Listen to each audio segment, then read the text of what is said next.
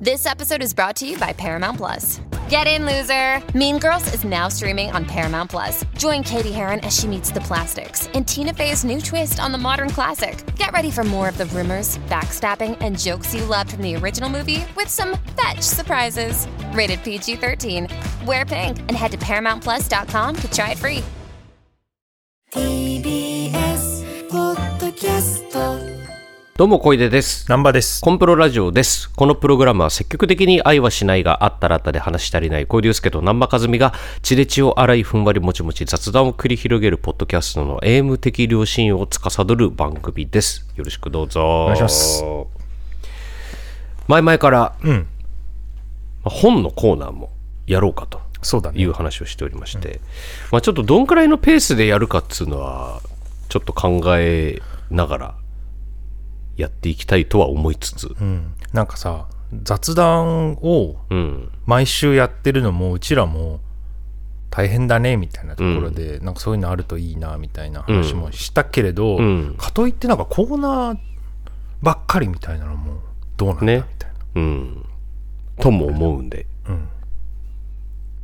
だから本当、本当はコーナーやってうん雑談があっての配分がいいんですけど、やっぱり前回とか映画の話がやっぱすんごい盛り上がってしまったので、もうそればっかりになるからね。なっちゃったんだよねうんなりがちだよね。なりがちなんで。んまあ本のコーナーもう、ん。もうすんごい紹介したいことが多ければ、まあ全然分量があってもいいと思うんですけど、うん。やっぱりちょぼんを切り崩していくという、はい。これがやっぱまず僕らにとっての一番重要な点ですので、すね。うん。はい。家の、えー積んであるうん。本、うん。それをみんな積んどくと言ってしまいますけれども、我々はそれを貯蓄こと、うん。ちょぼんと捉えて、んえーその大切な貯めたん本を切り崩しながら皆さんに紹介していこうというはいコーナーでございます。ちょぼんのコーナーです。えれえもんで、コーナーやるって言ったら、うん。めっちゃ読むようになりましたち。ゃんと。よかったですね。うん。より SNS から離れて、ああ、いいですね。すっきりみたいな。うん。よかったよかった。だって SNS を見てる時間をすべ、て本を読む時間に置き換えたら、こんなに素晴らしいことはない。こんなに有益なことないですよ。本当にそう思うよ。うん。今マジでさ、インプレゾンビとか言うけどさ、うん。なんかそのトレンドに入った言葉でさ、そのそれにわらわらとさそのまあボットも含めうん。いろんな人が意見するようになって加速してるじゃんす,、ねうんごい加速してるしさらに加速してますよね。それらを読むことうん。とかにから得られるものってマジでなんもねえからマジでなんもねえんだよね。そうなんですよ、なんか追っかけっこをさ、うん。してるやつ。うん、うんマジで見たくない。今日も得るものがなかったなみたいな。気持ちなのでこのコーナーがあって俺はすごくねよかったみたいよかったです。なな何かを取り戻した気になってます、うん。もうすでに。すでにね、うん。大事なことを思い出した。そう。でもね紹介っていうのがまだ難しいな、まあ難しいよね。うん。うん。とは思ってます。はい。うん、まあでも、あ、こういう本があるんだっていうね、うん、参考になればいいぐらいの感じではいいきましょう。じゃあまずは私の紹介するのはこちらです。ピヨピヨ速報、小学生でもわかる世界史。あわかりやすいタイトルわかりやすいタイトルでしょ。うんこれね、YouTube が元になってまして、ピヨピヨ速報っていうチャンネルがあるんですよ。うんで僕ピヨピヨ速報はい。で、僕それずっと見てて、うん動画で。うんで、それのついに書籍版が出たっつうことで。うんうんで、これ最近、割と最近です。だから、買って、割と上の方に積んであったやつを、うんうんうん まあ読んだっていう感じなんですけど、読みたいから。これが世界史好きだもんね まあ、世界史、はい、うん大好きなんで。で、あの、以前もん紹介したことあると思う、あるんです、紹介したと思うんですけど、何かで、えー山崎圭一さんっていう世界史の、あの、講師の方が、YouTube をやってて、で、その人がまとめた世界史の本。で、それが、あの、まあ、よく僕が言ってる、その、あらすじで世界史を捉えるっていうことをやっているん。本でして、まあ、せ世界史って、その年号とかさあのしかも始まりの方なんかさ、えー紀元前うん。何千年からとかさ、もう分かんないじゃん、うんうんそそんなの。でそういう年号で話が進むのではなくて、年号出てこないんですよ一切。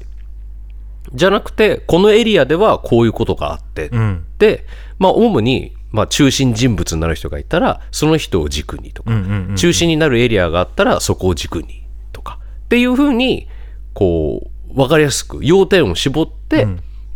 であらすじをこう世界史のあらすじを教えてくれるっていう、うん。ああ絶対そういう方がいいよね、そういうのがね絶対いいんですよ。うんうんうん。でそれをまあやっぱ一回だけだと難しいですけど、やっぱ何回か繰り返し読むと、世界史のあらすじはやっぱ入ってきますから、うんうんうん。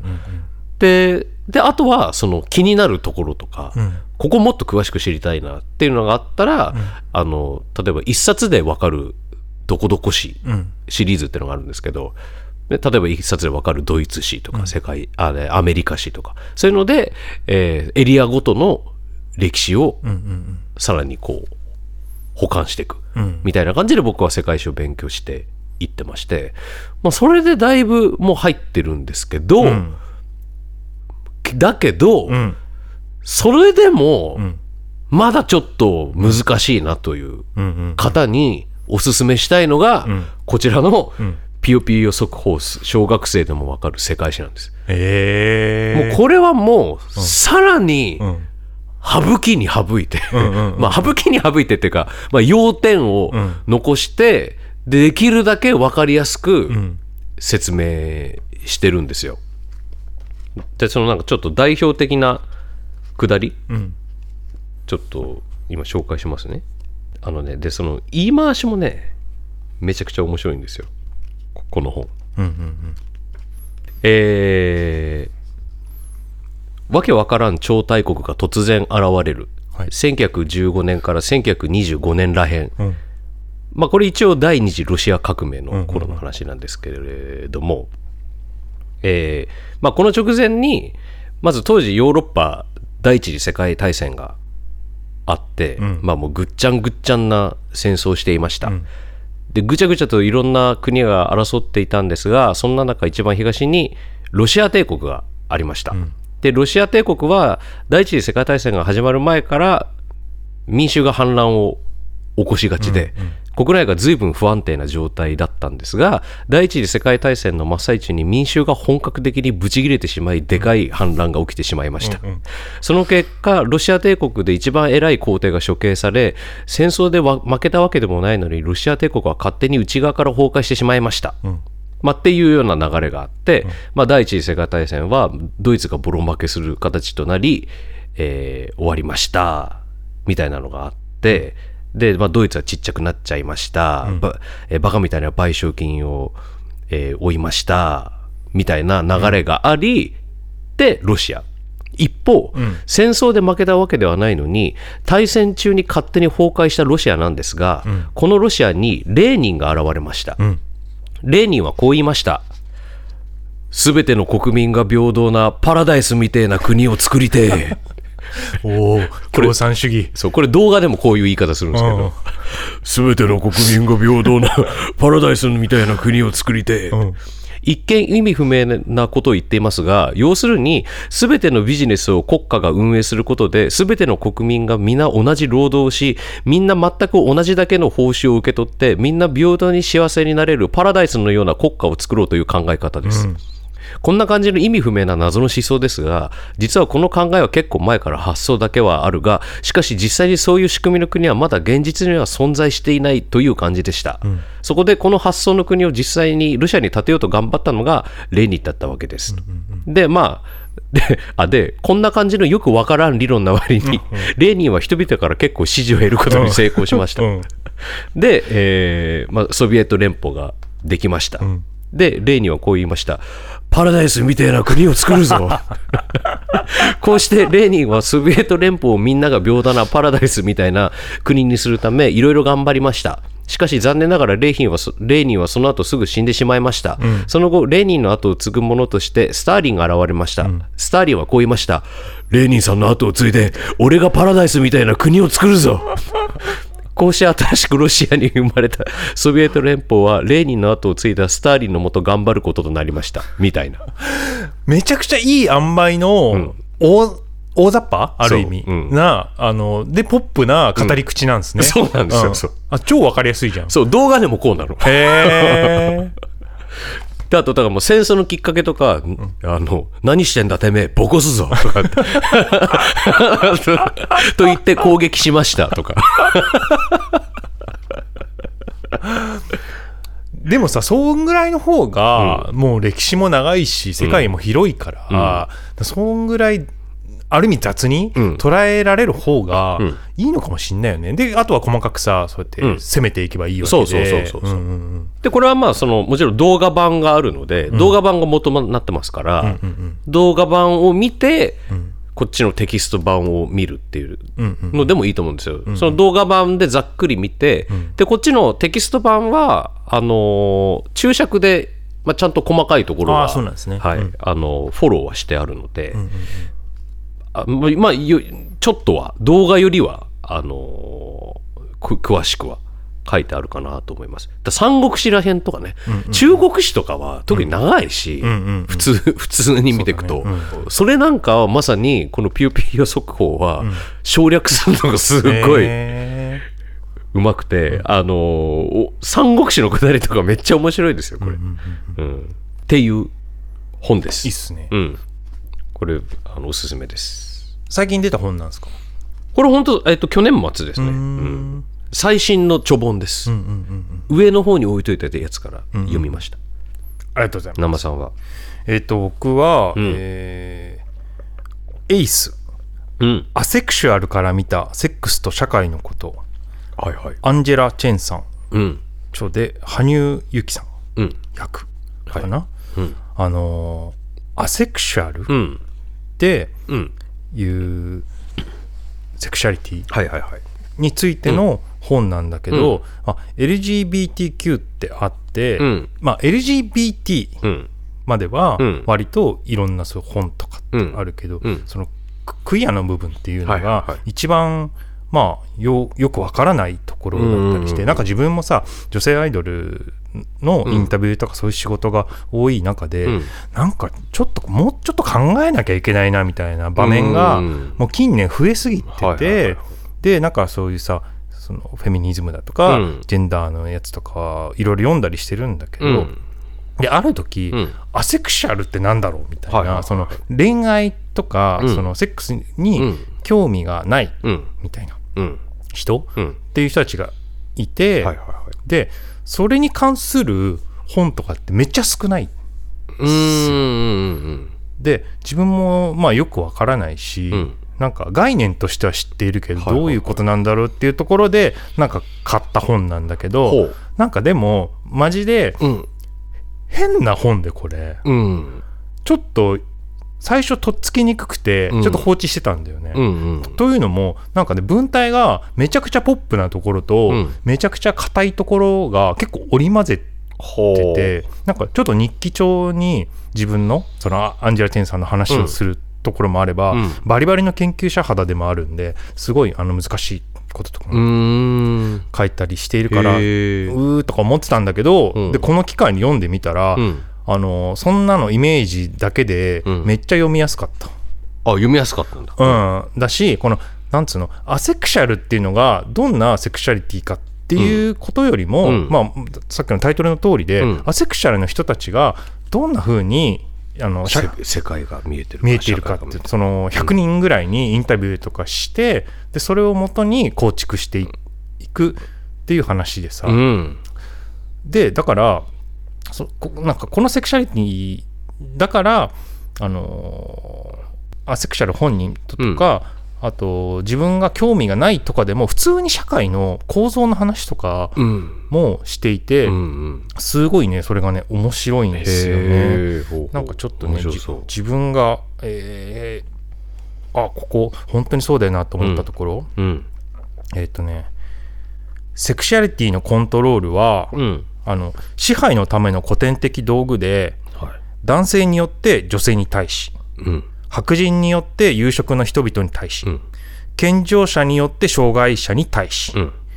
えーもしくは権力者によって権力をあまり持たないものに対して用いられてきたみたいはいはいはなそのい今もそうですよ実際その、なんかセクシャリティ問題が起こった時にさなんかなんか閉じ込めようとするとかさ、いろいろ問題になってるけど、うん。それとかってやっぱそういうなんか権力勾配だとかそういうものがあってうん。こうなってるんだみたいな、結構社会学っぽいところまで踏み込んで書いててあすごいねあの興味深いことがいっぱいありましてあの面白かったですね。面白そうです。うん、非常に。でしかもアセクシャルって別にセックスしないとかでもない。うん。んだよね、なんか別にする人もいるみたいな、うんうんうん。とかその別になくてもいいんだけど、うん。楽しんでますよみたいなうんうん。人もい多分ね確かにアンジェラ・チェンスさん自身も割とそのタイプはい。で別に一緒になくてもいいんだがみたいな、うんうんみたいな感じでほほんと多様っていうのもあれだけど、うん。めちゃくちゃいろんなタイプの人が、うん。うんっていうことだよね。うんいるんだなうんっていうのがなんかまあわかる、うん。だこれアメリカの例だと思うんだけど、うんそうそうそう。だからまだ全然なんつうんだろう。その研究され尽くしてないうん。ジャンルだから、うん。なんかわかんないこといっぱいあるんだけど、うん。例えばこれが日本に置き換えてみた時にうん。当てはまるのかっつうのも、そっか。それまたサンサンプルがあんまないから分かんないのか。そうそうそうそう研究サンプル。そうそうそうそうとかやっぱ人種問題がもう絡んでくる絡んでくる。から、なんか例えばですけどこの本の中に出てくるやつだとその有色人種の人はゴリゴリに性欲が強いっていうイメージがうんあるからなんか勘違いされることとかあったりしてさ。そのとかあのインセルってさその、はいはい。女性と恋愛できなかったためにさ、うん。うん女性嫌悪でうん。すごい攻撃的になってしまう人たちっていうのがいるじゃん、はいはいそれとアセクシュアル、うん。そのまあ、興味を持たない人うん。もともと。うん。とか混同されがちだったりもするみたいな話が出てきて、それなんでかっていうと、うん。男性性っていうのが、うん。そのもう性欲がゴリゴリにあってなんかそういう性に関して、うん。その好奇心旺盛な人ってイメージがあるから、うん。全然全く本来別な人たちなのに一緒にされがちみたいなさ、要はステレオタイプみたいなのに疑問をめちゃくちゃ投げかけていくうん。本なんですよね。なんかだからこれを読んでる時にその哀れなる者たちとこう見たもんですから、いろいろ考えることめちゃくちゃあるなみたいな、うんそうそうそうそう。やっぱ今一番ねなんか自分的な関心があるジャンルだから、ん。なんかこういう本ちょいちょい買うんだけどさ、うん。まあ、難しいこともいっぱいまあそうね。あるから、だからなんかねちょっとちょぼんとして貯めておいたんだけど、うん。うんこの期間に読めて本当に良かったです。だからそのジェンダーに関しての本を、よまあ、僕も結構読んでる方なんだけど、うん。読めば読むほど、うん。結局その自分たちがさ、うん。いかにまずうん性別っていう区分にうん。縛られてきてるというか、うん。そのなんか先入観っていうんでもなくてなんか全ての前提として、うん。それの中で生きてきてるんだなっていうのがすごくわかるじゃないですか。うん。でそう分かってきたからこそ、じゃあそのこのもともと2個に分けられてたうんもの？の中の中でいろいろ構築されてきて、うん。でさらにそこの中でこう高低差をうんうんうん。つけられてる場面がうんうんうんたくさんあって、っていうふうに思うと、ん。こうな何をどこからどうしていったらこれらがもっと良くなるんだろうっていうのは、やっぱ結構常に考えてるところですね。なんかだからそれこそそのアイドルとかが恋愛しちゃいけないみたいなのって、うん。俺昔から反対うんなんだけど、反対だからこそ別に誰だって好きに恋愛したらいいじゃうんん。っていう考え方だったんだけど、うん。でも一方で、うん。そうじゃない人もいる。いるっていうね。だなっていうことにふと思った時にさ、うん。そうしてもしなくてもいいじゃんみたいな考え方じゃないと、うん。あのいや、そうなのよ。うん。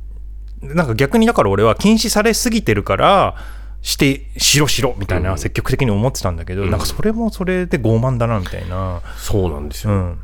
それはね、その僕も曲を書く上で、うん。じゃあラブソングってうん、いるのかねえ本当ですよね。っていうところに、うんうんうんこの何年か実は差し当たってて、うん。なんていうのかな昔はうん。もう何のにも考えずにラブソングを書いてたし、ん。まあそれがまあある意味記号的にうん。エモいものを作ることがきっとできるし、うんうんうんでまああと自分は実その恋愛をする人だから、うん。でこれがこの恋愛の中における気持ちの揺れみたいな、うんうんうんそれを曲にしたいとはなったけど、ん。でもそのそもそもこういうもう恋愛感情とかっていうものが自分の中に一切存在しない、ん。価値観としてそれがそれがない、うんうんでそれはなんとなく恋愛しないじゃなくて、なんとなく恋愛しない人がいるぐらいには昔は思ってたけど、うんうんうん。でもじゃなくてもうそれがないってうん。っていう人に対してじゃあこのラブ世の中に溢れてるラブソングって、どう聞こえるんだろうね、うん。そのまあこれは僕の一個考えですけど、でもしそうだったとしても恋愛のそれが分からなかったとしても、ただその人間同士の、ん。その心のあやというか、ん。そういうところはきっと通じる部分はあると当然思う。惹かれ合ったりとかは、うんうんうん。ああるわけで。そうそうそう、人と仲良くなるとか、人となぜか疎遠になってしまうとか。ただそういうところに、ん。こう考えが向きましたね。うん。でもまさにこの本が割とそういう細かいいろんなパターンの人がいるからそういうその恋愛とは違うけど惹かれることみたいなうんうんうんみたいなことまであうん。のいくつもパターン取り上げててうんうんあーっていうね。うん。マジで勉強になりますみたいな。本当だね。だしちょっとその凝り固まったものを少しでもほぐれるよううなん。気持ちになれるというか。そうね、ううんやっぱ僕が一番最初になんかしっかりジェンダーの勉強しようと思って読んだ本のもう一番最初にか書いてあったのが、うん。人間が生まれて一番最初にされる区別は男女ですと。うん。生まれた瞬間からもう男女で始まってる。そうだよね。なんなら生まれる前から。うんなそうそうそう、決まってるっていう、でそれあ確かにと。その段階でもう二手に分かれてたんだと、まあ実際はそのな中身は二手ではないけど、でも最初にもうどっちかの箱に入れられて始まるから。ざくっとね分けられますもんね、うん。僕とか難波さんとかの時代なんかは、ん。もうまず「はい、えー男の子です」はい、女の子です」ってなってきてたわけで、んそれが前提で積み立てられてきた社会と、でこれからもしそれらの価値観っていうのが、うんうんその変わってもそれがまあグラデーションなんだもっと細分化をしてった方がいいんだとかっていうふうにどんどんなってった後のこれからのゆくゆくの社会っていうのは、きっと姿が違うものだろうし、そういう中でのあの、まあ、ぶ自分は職業柄う歌はどういうふうにあるのかとか、面白いねそれはね、うん。それは本当に考えますね。うん。歌のあり方ってね確かにそうだわ。そうなのよ。うんこういう本を読む僕も読むとやっぱ考えますね、そういうところね。うん。そうなんだよ。だからあのちょっとずつ増えてきてるんだよね。その女性アイドルソングでもその恋愛を歌ってるように見せかけて実はもうちょっとその人同士とか、うんうん。シスターフットとか、うん。そういうものなんだよみたいなのも見せたりもする曲とかも増えてるし、うん。うん。なんか歌イコール流行歌イコール恋愛みたいなのっていうのもだいぶちょっとずつ崩れてきてるから、うん。うん変わってる変わっていってるんだなとは思いますけれども、うん。はい。はい。というえー、ちょぼんのコーナーでした、エイス。こうコーナー名ちょぼんのコーナーって言ってましたけど、ん。なんかもうもうちょっとひねったやつにします？もしくはあんまりコーナー化せずに、さらっとあの雑談の中の一つとして本を紹介する紹介するみたいなことでもいいのかもしれないけどね。にしようか。うん。なんかそれでさ本のやつだったら聞かなくていいかとか、うん。本のやつだったらそこだけ聞こうっていうのが出てくるのはあんま望まないから、うん。多分映画とかそうなってるから、まあそうだろうね、うん。早く雑談じゃなくて映画の話しろみたいな。もしくは映画の話だったらちょっと興味ないからそうだね。雑談してくれみたいじゃあ織り交ぜていく？なうん。まあいいんじゃない？だからちょぼんちょぼんですぐらいの感じで、じゃあお便りも読んでいきましょうか。はい。チョンさん。はい。こんにちは、こんばんは。こんばんは。突然ですが、ピーマンは許せますか？うん。ええーこれ、御年28歳になりますが、うん。いまだにピーマンが食べれません。はい。何かの料理にみじん何かの料理にみじん切りにした一粒が入っただけでもピーマン臭で侵食されて遠ざけたくなるほどにピーマンとは向き合えません、おひお二人はピーマンとどのように共存されていますか、大好きです。ちょっと待ってください。もう許せますかってさ許さない前提で話してない。もう許してないんでしょうねチョンさんはだから。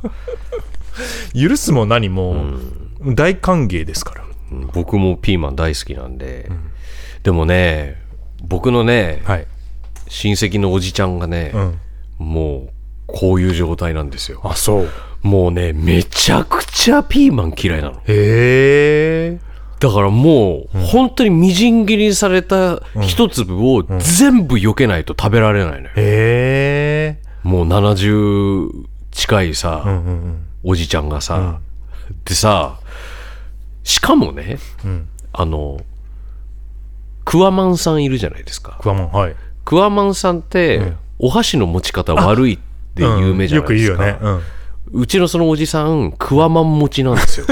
うん、ガチャガチャって。あのねああいう。お箸を握って親指立てる、もうそこのいいいねググッドの状態、この状態でうん。お箸握るんですよ。へえ。で、このまあちょっと音声だと説明しにくいけど、でこの親指立てて残りの4本指をを折り曲げてる状態でしょ、うん。でここに箸を2本挟んで、うん。この4つの指でん。片方をこうやなんていうのこうギュッギュッギュッってやる感じでお箸を開いて閉じて開いて閉じて。逆に器用だよね逆に器用なのよ。でそれで、うん。ピーマンを一粒一粒全部。で俺さあの 去年法事があったっつったじゃん,、んうんうんうん。あの時さまさにピーマンのなんかみじん切りが入ったものがあってさおじちゃんが久々にそれやってんの見てさ、うんうん。それ器用すぎるだろって ちょうど言ったんだよね。逆にすごいわ逆にすごいよそれ。そこまでしてピーマン食べないんだみたいな。でも、おじちゃん、あの 定年してから、ん。あの家庭菜園やってて。へえそう、でもいろんな野菜作ってんうの、んうんうん。でえピーマンは作ってんの？っつったらピーマンも作ってるっつって、好きじゃないが作るんだ。そうそう。でも食わないんだ。いやもう絶対食わないよ。へえ食わないけど作って集荷はしてんだっつったら、あめっちゃでかいピーマンちゃんと作れてる。っつって作ってはいます。育てることにはあれ憎しみとかないんだね、まあない。嫌いとかは、んあそれも面白いね。ただ料理に入ったら、全部取り除きます。へえ、いや俺ピーマン全然僕もだピーマンは大好きですね。あれだけ嫌いなもの多い僕なのに、うん。確かにね、うん、申し訳ないんですけど。結構癖もある食べ物ではあるけれど。いや大好きですよね、生でも全然食べれますし、生でも美味しいよね、うん、活動開始は20時。山形県小出さんナンパさんこんばんは。こんばんは。小出さんついにスレッズにも見切りをつけたのね。もう SNS って。SNS って何？もう。この前、ナバさんのスレッズを見てて、家で一人なのに割と大きな声で、わ、またうっかりって言っちゃいました。その料理でキムチは主役じゃないですか。かっこ笑い。うん、なんか料理とかね結構上げてますもんね。写真はちょいちょいスレッズには。はい、スレッズにはね。でもいまだに時々ツイッターと間違えてるでしょ？X と 似てんのよ。色が。黒いアイコン。いやでももうそのホーム画面の段階で別物だって気づくだろ とかさ、その、リンクを貼ってツイートみたいな時にさ、なんか分かんなくなっちゃうのあれってこれこれどっちなんだいやこれいやだから分かんなくなっちゃったっていうかさもうその打って投稿してる段階ではさ、全然認識してないじゃん。どっちがどうとか。X とかスレッズとか意識してないじゃんもう。まあ全然してない。もはやね。うん、だからね何なんだろうね、うん、えあれですか？あんなに X 嫌いなのに。あれですか？小江さん見切りつけたんですか？あれだから前言わなかったっけ？なんか鍵にしたっていうのは聞いてそうそうそうそうそう。その後あんまり更新してないんだもう鍵にしたからね。そうか。鍵の中で更新したらいいじゃん。うーん。まあでも言うこともないそんなうん。言うことがもうそんなにない。言いたいこととしては言いたいこととしてはなんかなんだ？だからもう k p o p のことしかうん。特にないじゃないけどね。アイドルの新曲出たでとか、あのアルバムのジャケさこれでいいのかっていうぐらいさ豪快なジャケだったよ豪快だったね。セカンドアルバムみたいなね感じのさ。豪快だったし あのあ今1曲目で出たさ「うんワイフっていう曲の後その後じゃあまあ本ちゃんのリードっぽい曲どんなんかと思ったら、もうなんかレディー・ガガみたいなさすげえと思ってめっちゃかっこよかった。スーパーレディスーパーレディーあの曲さその行って行ってこいのさ、ん。構成の曲じゃん。うんうんうんあのてっきり出だしのさフックがサビなのかとあうんうんうん思ったらあのまま行きっぱなんだよね。行って帰ってこない。すごいよね。あんなサビみたいな感じの出だしなのに、あれがであの後出てこない、すごすぎるよ。あのミュージックビデオもさ、なんでこんなんなったっていうさ。ね。スケールだしスケールね。あれだから多分なんかどっかスタジアムで、あのビジョンとさ照明仕込むあれめちゃめちゃすごいよあれ、ね。ほんとすごいよな、なんかだからちょっと俺の中で面白枠になってきた、いやまあいやまあ、面白いと思うもともとアイドルは、うん、凄まじいなんかスケールがやばすぎて、ん。ちょっと面白い人たちっていう、うん。そうね。ワイフの方はピコ太郎みたいな。I have a pen 確かにね。感じだったよね。そう言われれば。あの途中の「うんうんうん」とかさ。あピコ太郎っぽいな。とあと白堀のスタジオだしだからピコ太郎って早かったんだなと思って。確かにね。うん。とかね。だからあんまりあれなんだね、まあでもそうなんだよな。なんかさその SNS で書いてる書いてないから何かやってないってことは全くなくて、うん。なんかねそう。なんだけど今はとにかくその SNS で何かを主張するみたいなのが逆に加速している感じがすごいしていて、なんかそれはちょっと危惧してますけどね。だって本当に本当に嫌だったもんな。そのえあのきっかけは検索ができるようになっちゃったから、検索できない。リプがね。そう、検索ができないのがいいのにって言ったら その SNS SNS は外を歩いてると思ってやった方がいいですよみたいな。お前外歩いててそういう意見言ってるやついたら話しかけんのかっていう。そうそうそうそうお前だよ。お前がいきなり話しかけてきてんだよ。外外歩いてて。でそれに対して当然どう外を歩いてるって言ったら、キャーだから、ねえ。本当だよね。でももう慌てて鍵を身を守るよね、慌てて家に入って鍵を閉めて、チェーンをかけましたよ。何なんだろうね、なんかフォローしてくれてる人はうん。あれだけど、フォローしてない人とかがああいう風に話しかけてるくることが多いじゃないですか、ね。あれ本当不思議だよね。なんか言いたくなっちゃうのかな、ね。その人のことを知らずさ、で言いたくなっちゃう世界だから、やっぱやばいです。でもさそういう人のホーム画面を見に行くと一個も自分だけのツイートってなくて、ん。ずっと誰かにリプ送ってるまあやっぱしあれすごいよ喋りたいんだ。うん。ひたすら誰かに話しかけてる。怖いですね。闇が深い。うん。端的にやばいよ。俺 やばいって言っていいかあれだけど。うん。闇が深いっていう言葉さ、ん。すごい好きじゃないんだけどさ、うんうんうん。今使ってみたら便利ではあるね。ああ俺ね闇が深いもそうだし最近みんなが使ってるけど、ん。便利だけどなんか言ってはいけない言葉、うん。雑。ほう。どうですか？雑、言ってる？人々。雑に言うんじゃねえよ。雑に語るんじゃねえよ。みたいな。う。ん言ってる？なんかそれ無敵すぎない？そのワード。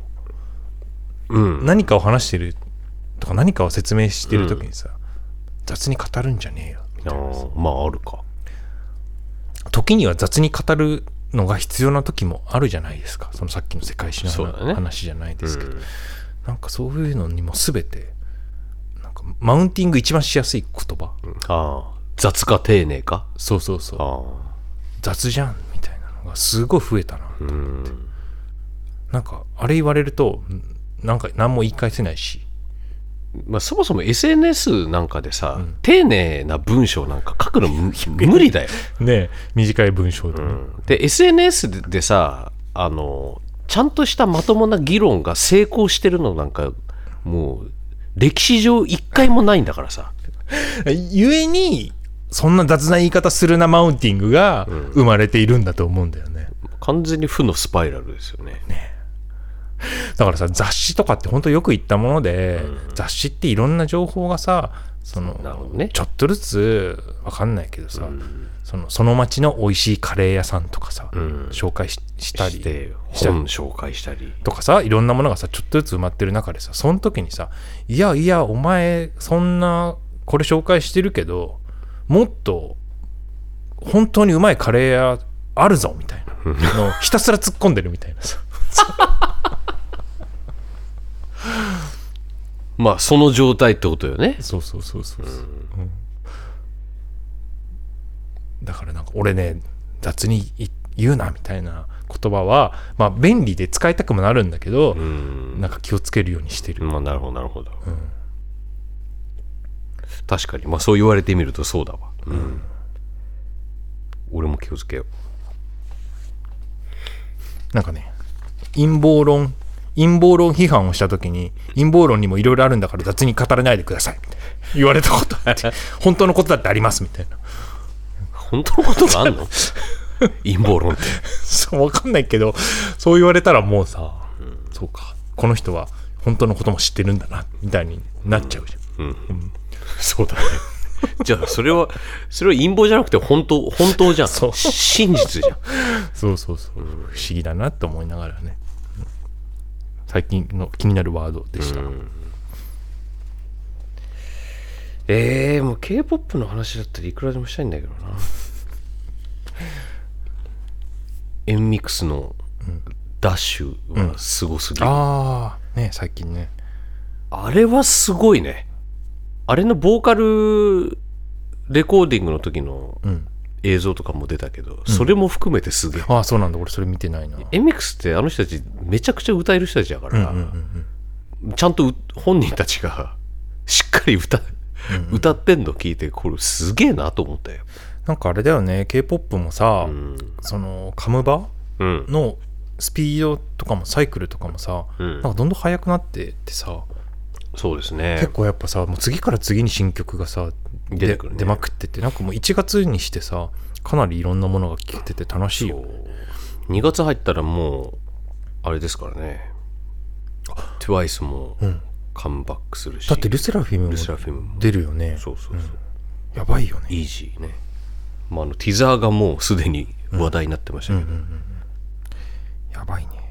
たまにはそういう新婦の話もいいいいですかね。うん K-POP の話はね、k p o p 以外はどうなんですか？うん、な何も知ら ない。座禅ボーイズの新婦は？あザゼンボーイズの新婦は聞いたよ座禅ボーイズ結構俺しびれたんだけど。あすごいかっこよかったよね、うん。うわーって。いや曲はやっぱすごいよ。うん。焼き芋？うん。俺あの曲はすごいと思ったね。だって石焼き芋が曲になるって思ったことないもん。でやっぱそのもう向井さんのさうん。中にあるさなんかこう心象風景というかさ、ん。映像、ん。感覚。でもう多分もうこれっていうのがうん。あってさ、それをひたすらこう何度も何度も重ね書きしていくっていううんことなんだと思うんだけどさ、その重ね書きもさもうやっぱこう年齢とともにさ、その筆致がさ、うん。さらにこう鋭利に濃くね。なっていっててなんかやっぱナンバーガールの頃にあった、なんか夕暮れの感じともう今はもう夕暮れの感じが違うっていうかさ、うんうんうんもう燃えるようなこう夕焼けとコントラスト、影の。すごいですよね。俺だからやっぱ本当に座禅ボーイズ名義うん。っていうのマジでキレッキレなんだなと思っうん。てちょっとうわーって思いましたね。うん。でもねそうやって話題になった時になんかそこで一緒になんか言うのがやっぱ苦手で、うん。なんかねだその全然ツイッターとか見てないから、ん。そのおすすめとかのうん。ところ、検索とかもしてないから、うん。その座禅ボーイズのその新婦についての誰かが喋ってるのとか全く見てないああでもそれがいいと思うよ本当に。うん、なんかやっぱねでもみんなが語りたがるのも、ん。なんかすごくわかるというか、うん。うんそうだよねと。みんなみんなが語ってた。みんなが語ってた。ああ、どういうふうに？すごいって。いやまあすごいなんだろうけど、ん。なんか何言ってるかもうよくわからんみたいな。何言ってるか分からない おうみんなが言葉を尽くすものですから、うん。そうそうそう。だからいかんいかんと思って、うん。影響されてはいけないと思って。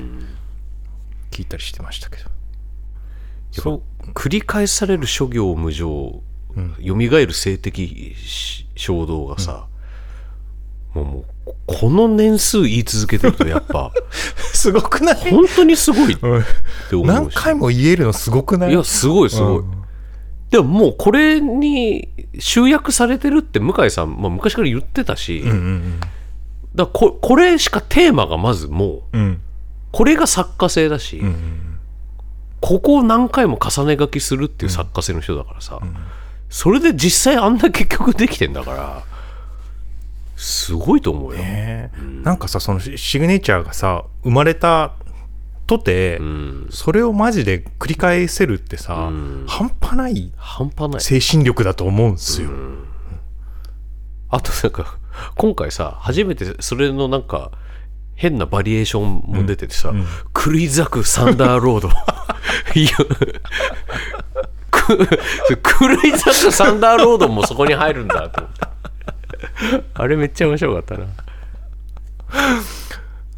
お面白いのもあるよねそのね。いや面白いよ。あのマジすぎるがゆえに、うん。なんかちょっと笑ってしまうみたいな、うん、ダンビラ。ダダンビラが曲になるとやっぱ考えたことないし。バラクーダバラクーダって言った合間にダンビラ。ってダンビダンビラがもうなんかゲロッパーみたいなことなんでしょだってあの あの今日疲れた時の、なんか何とも言えない、ね、笑っていいのか悪いのかみたいな、ね。うん、最高でしたけどね、やっぱそのやっぱユーモアのセンスもね うん、素晴らしいし。あれはでもさどどうなんだろうね。笑わせようと思ってやってないよねきっとね。どうなの？いや笑わせようと思ってると思うよ俺は。いやマジで真剣に向き合った結果ああなってしまったみたいな。どっちもあると思うよ。そうかそうかそうか、うんうんうん。ダンビラって面白えなとか。うん。は多分あると思うし。そうかそうか。ポテサラが食いてえとかさ。でも面白いけど、うん。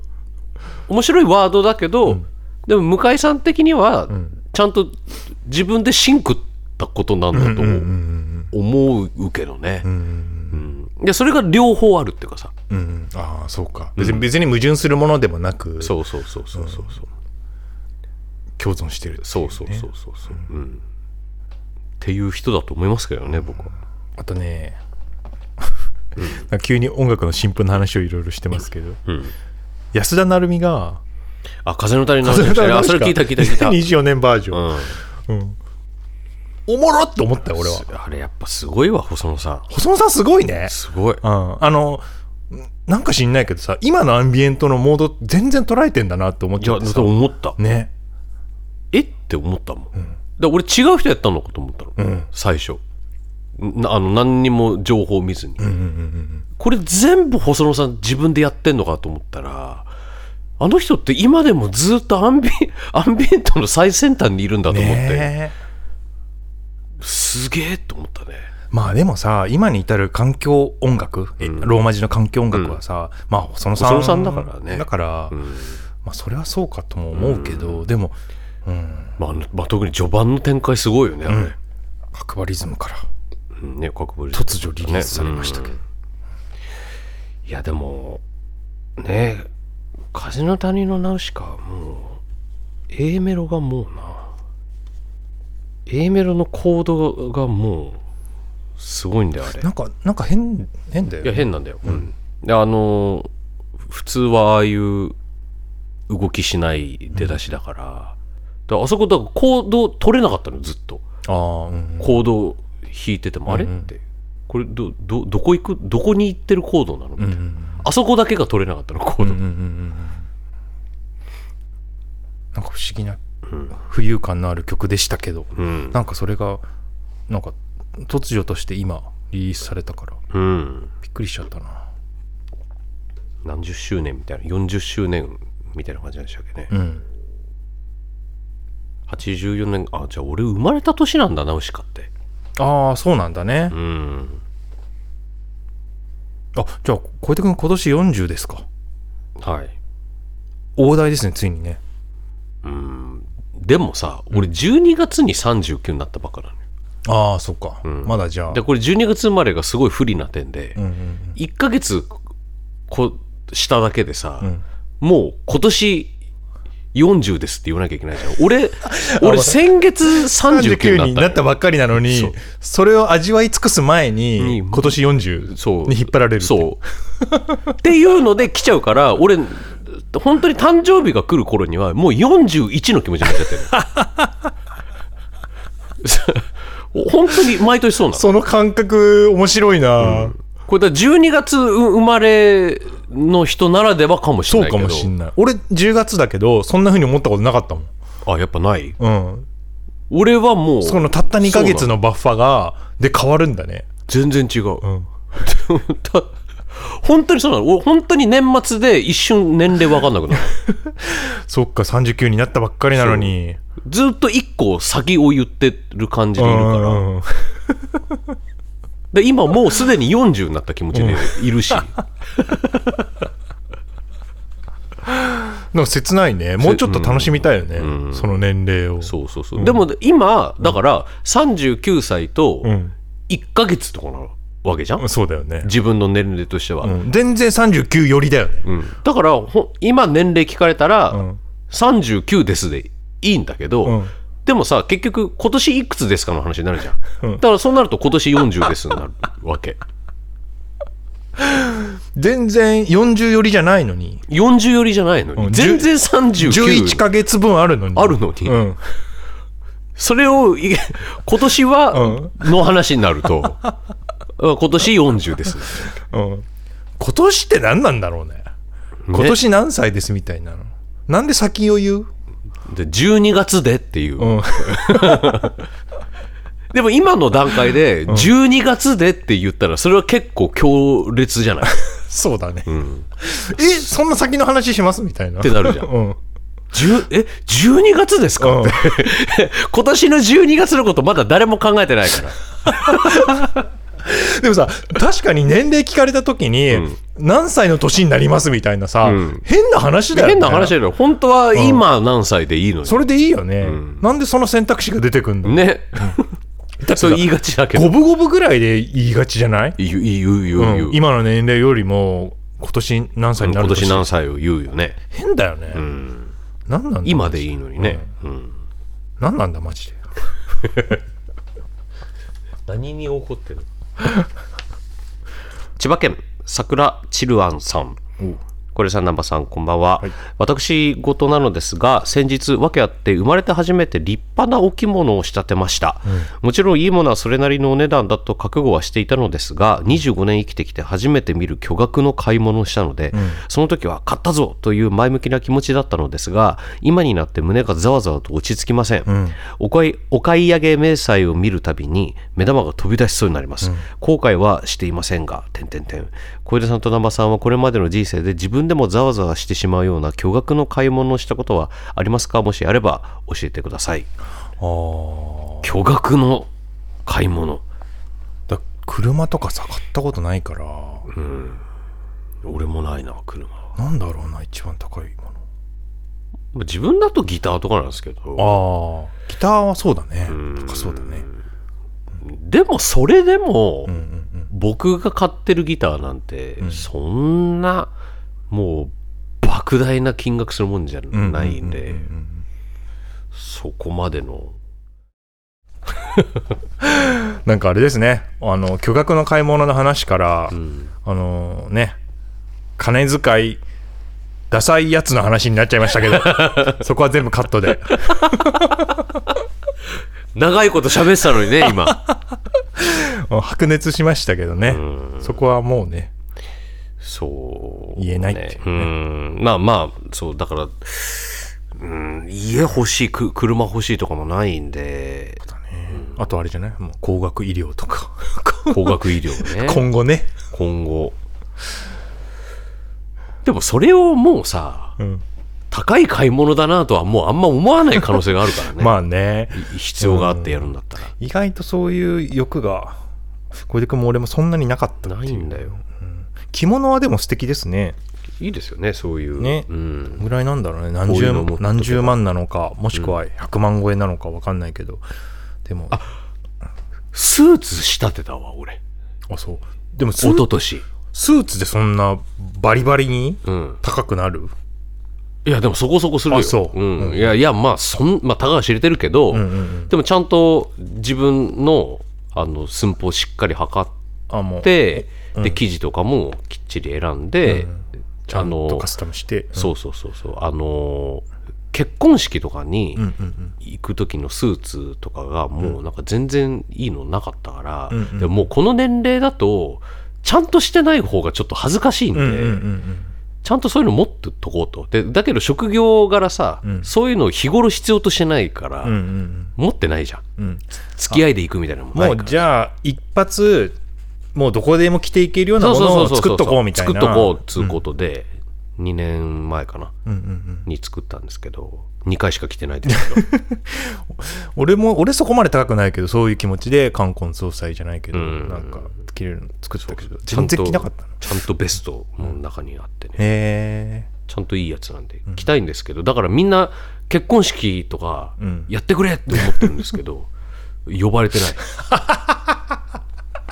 2年前にその友達の結婚式があったから、それ用に仕立てたのに、え、うん、今後もあるかもしれないって言ってね、と思ってるのに、で考えてみたらもう俺の友達ほとんど結婚しちゃってんだよね。年齢的にね。そうそう。新規の結婚する友達がいないのよさ20代さ半ばからさ急にうわーってさ増えるけどその時に作りうるお金はないんだよ。そうなんだよね、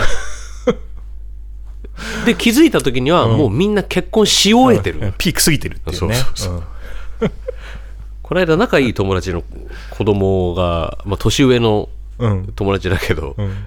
えーもう就職しましたよ。うおー。23そうなんだ、ああでもそれで言ったらそうだわ。うちのあ兄の子供もそう就職ししてびっくりしちゃったね。もうそうなんだと思って。就職しちゃうよね。そうなんだ。全然もう生きてる世界が違うよね、やばいよ本当に。そういう人たちは高い買い物としてローン組んで家買ったりしてるわけ確かだよね。に確かに確かに、そうだわ。